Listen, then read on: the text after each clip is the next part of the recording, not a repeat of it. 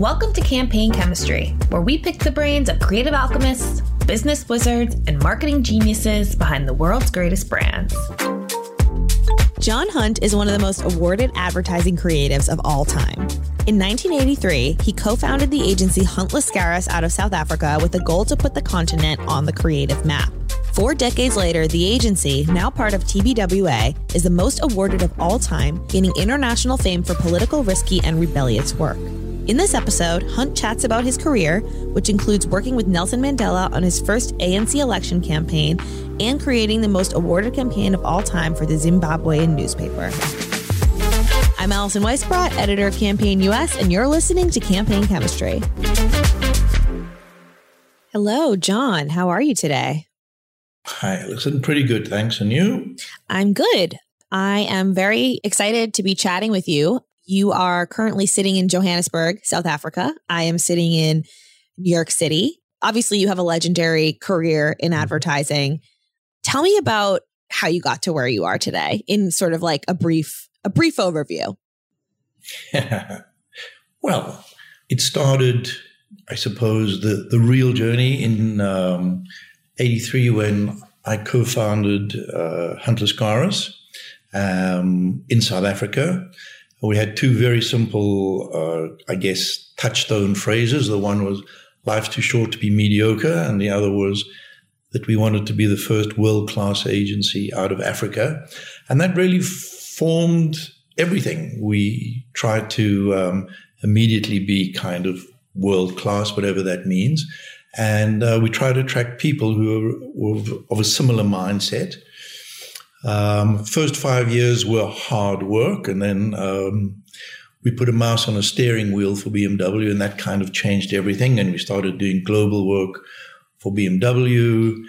Um, we won lots of local and then global awards. Um, South Africa was going through a huge, tumultuous time. Uh, we did we were asked to do the first Nelson Mandela election campaign, ushered South Africa into its um, warm grasp of uh, democracy. Uh, then we tangled up with uh, TBWA in the best sense. Um, in about 2003, I became uh, the global creative director for TBWA, moved to New York for a couple of years, came back to South Africa with the same job.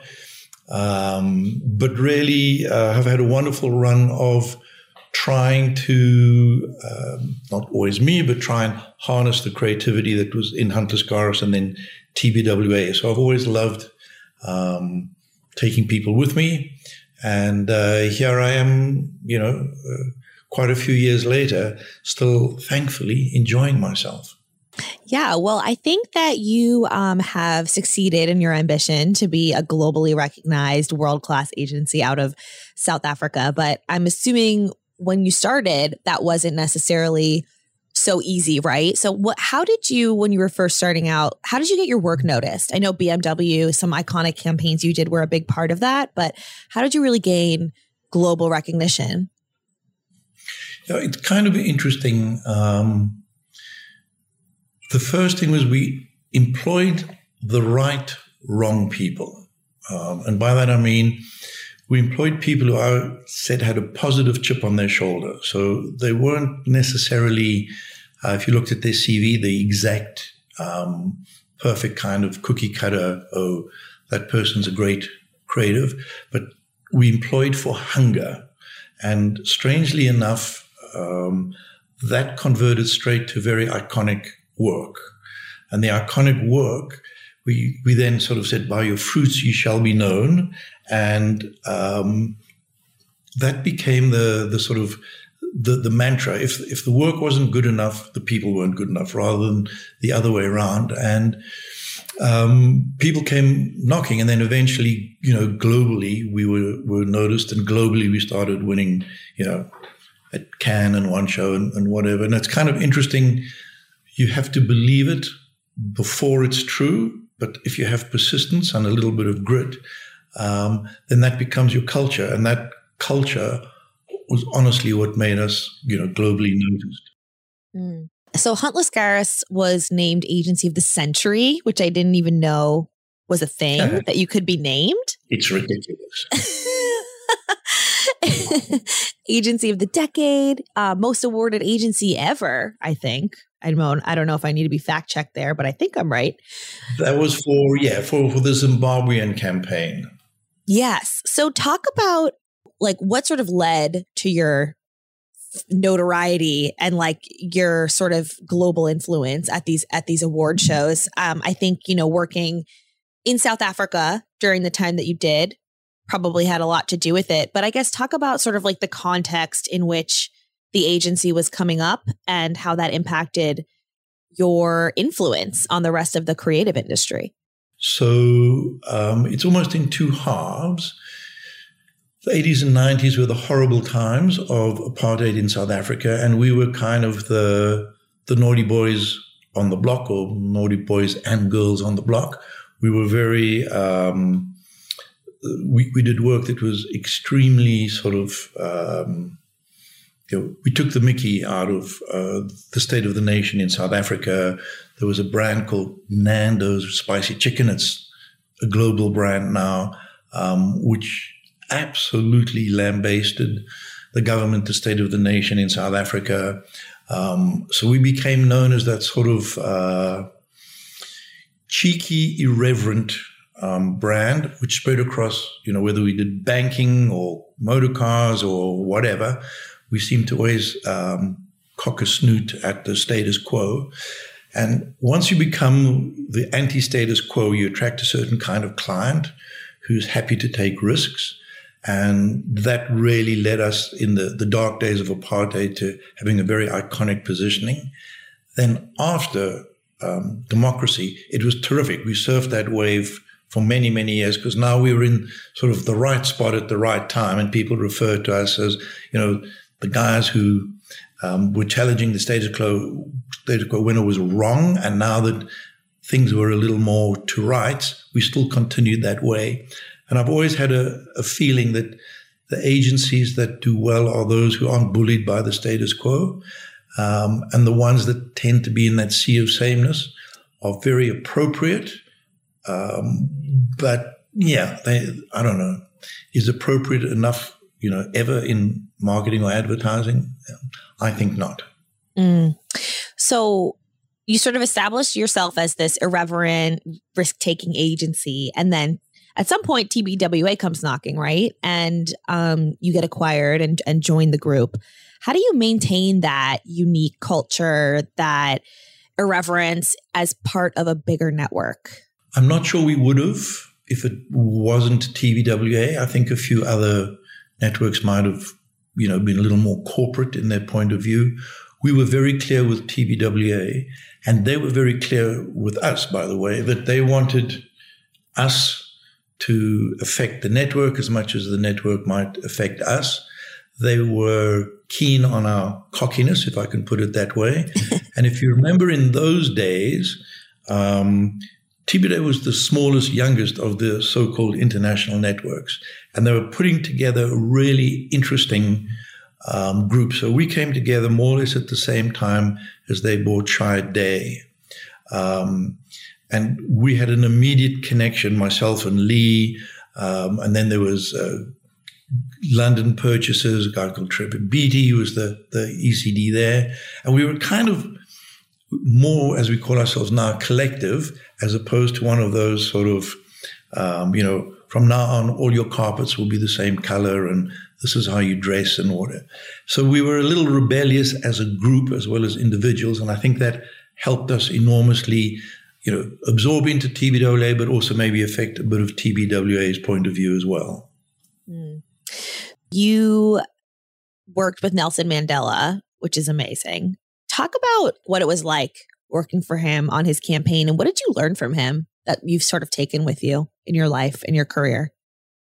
So the, the first big learning, it kind of sounds strange to say it now, but mostly when you first meet um, supposedly, you know, famous people, they're honestly a bit of a letdown because they're sort of call it their media fame doesn't match their, you know, real uh, personality. And um, with Nelson Mandela, the opposite was true. You know, you he, was actually even more impressive, uh, more full of integrity, more humble um, in person than he was as a sort of a media icon. So the first thing, you know, I learned was that you don't have to be the, you know, the huge ego. You know, there's a lot of sort of leadership now that seems to be um, predicated on, you know, strong man or strong woman and, you know, tough ego. And he was the opposite. Um, so people wanted to follow him as opposed to um, him demanding, you know, you, you watch this line. His ability to bring people together as opposed to be der- derisive was incredible. Because you have to remember at that time, we would have meetings with um, a lot of people who had every right to be absolutely furious. And, you know, he would say again and again, if we base the future on the past, we're not going to get anywhere.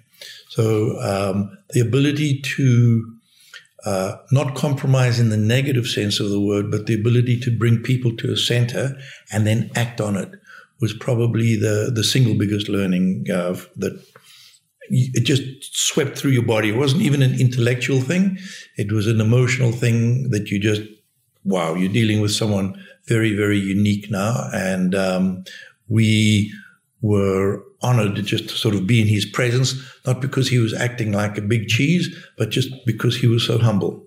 Mm. What was it like for the agency? Obviously, you were taking a lot of risky positions, I guess, like working with Mandela, calling out the government. What about you and what about the culture made you want to take those risks and feel safe and secure in taking those risks? It's kind of weird because uh, that would be like 92, 93. South Africa was, you know, almost literally in, in flames, and no one knew exactly what was going to happen. So um, we had bomb threats in the agency. Uh, I was followed. My phone was tapped. You could always tell in those days it got like a tinny um, resonance to to the voice on the other side.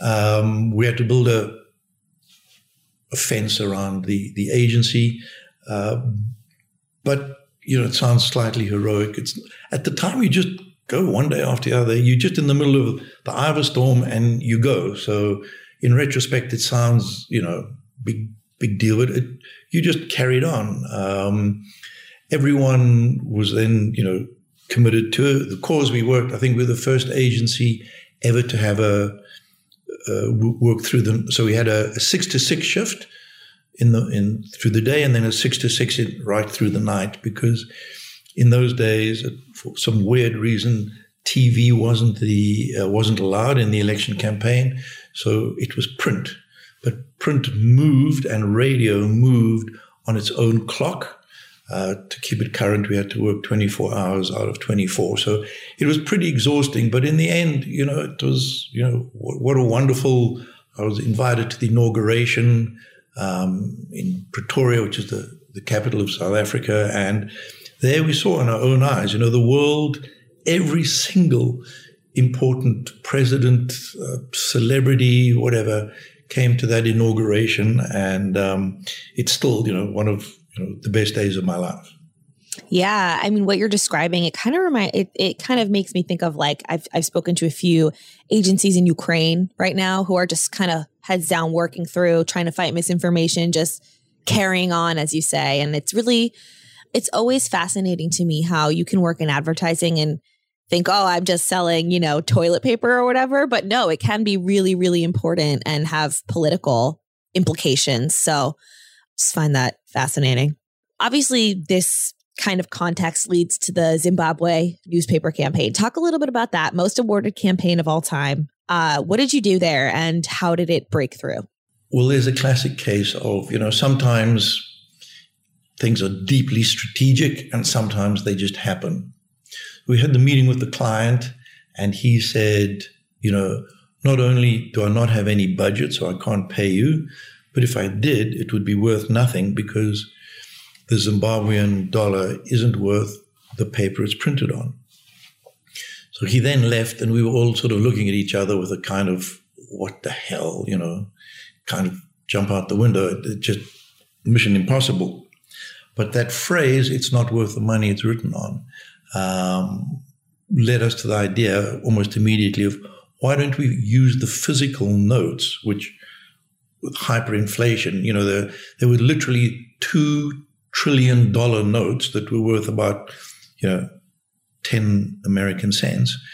Um, so we then bought up ridiculously, um, I think a, a, bag of Zimbabwean dollars, a, a rubbish bag, uh, cost about 10 South African rand, which is about 50 American cents. And we used that as, as the actual, um, the money itself was the, the idea. And it just took off instantly. Um, we did one billboard uh, down the road in Johannesburg. I came down, uh, walked into the office the next day, and a friend from Sweden said, you know, cool billboard. It had gone viral just because people took pictures of it. And, you know, it was uh, just one of those wonderful campaigns that were actually almost, I'd describe it as instant combustion. Uh, it got a life of its own and ran away. Um, we read when we we package it, we try to be a little more strategic, but in truth, it was just a great idea that caught fire immediately. Yeah, and I'm curious. I mean, looking back on these different campaigns you worked on, obviously the the media ecosystem, the creative, the job of a creative has changed a lot since then, right? The way that creative needs to be put out into the world to make an impact. But some of these like these ideas that you're talking about, they would still resonate today. So talk about like for you, how has creativity in your opinion changed over time and what remains the same and I guess how have you and the agency adapted to keep up? Yeah, I mean that's a that's a, a very uh, multifaceted question. I think s- some things stay the same in the sense of if you have a a great core core idea, it has a greater chance of um, exploding and, and and moving out. What's definitely different now is the the lack of almost a linear process. So maybe before it was a kind of you know a little tree and you created a some kind of trunk and then the branches went off. Now you know it's this happy growing bush, and you sometimes don't really know uh, which is which part of the campaign is going to catch fire or not. Um, so much of it depends on these, you know, on social media. Um, I, I, think not to be uh, scared of any of this. You know, we have a phrase here, sort of, um, you know, surf the wave, don't get dumped by it. I think the more you are open minded, you still need talent, but this nimbleness, this idea to pick something up and, and just run with it. Of course, you need a client who also has that nimbleness with you. But um, we're, we're much more of a, a, team sport in our creativity. Uh, we used to be a little bit more, hey, they're a great team, art director, copywriter, or ECD. I think now it's um, much more of, a, of this team working together and this bit works and this bit don't. You know, I'm not a I think Strat, account manager, whoever can come up with the idea, and then how you feed it to the media uh, depends entirely on what that idea is.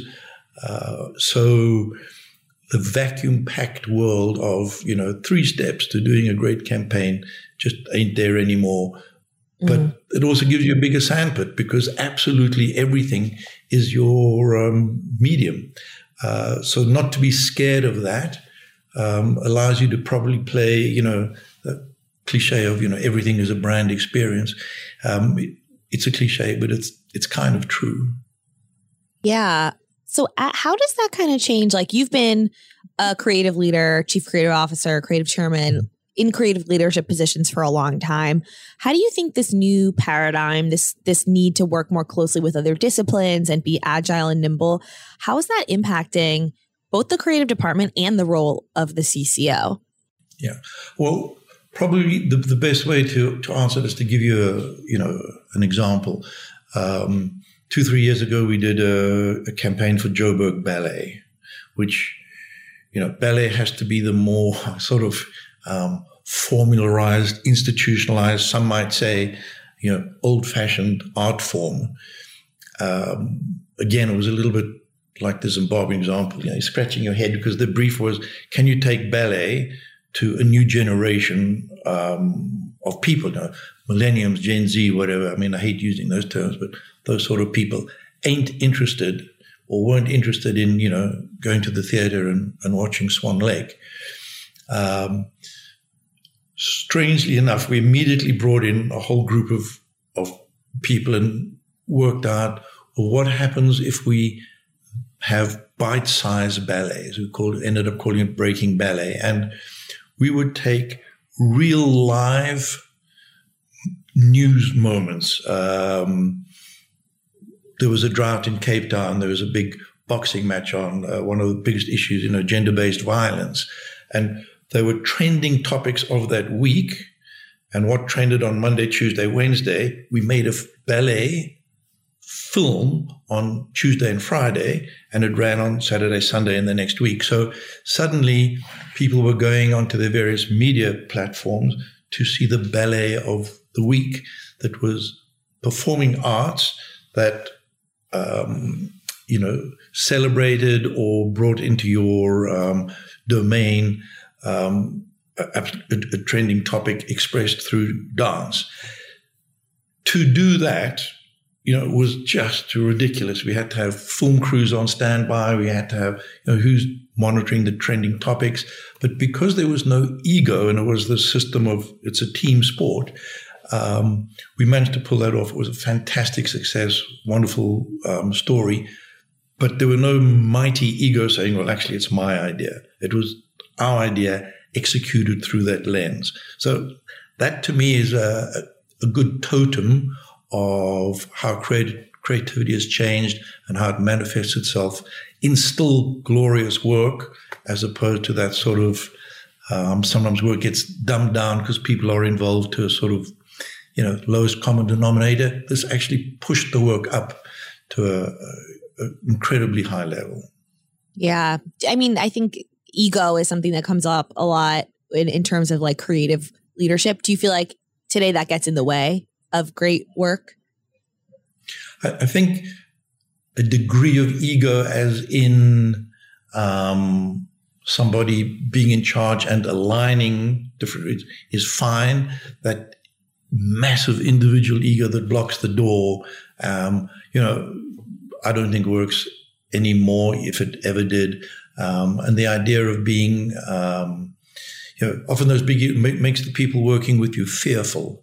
And I've I've never ever seen fear work as a great motivator for for terrific work. Helps sometimes with the odd deadline, but um, I think if you if you work as a as a, a happy team, um, not only is the work better, weirdly enough, it's more efficient. You get work done quicker.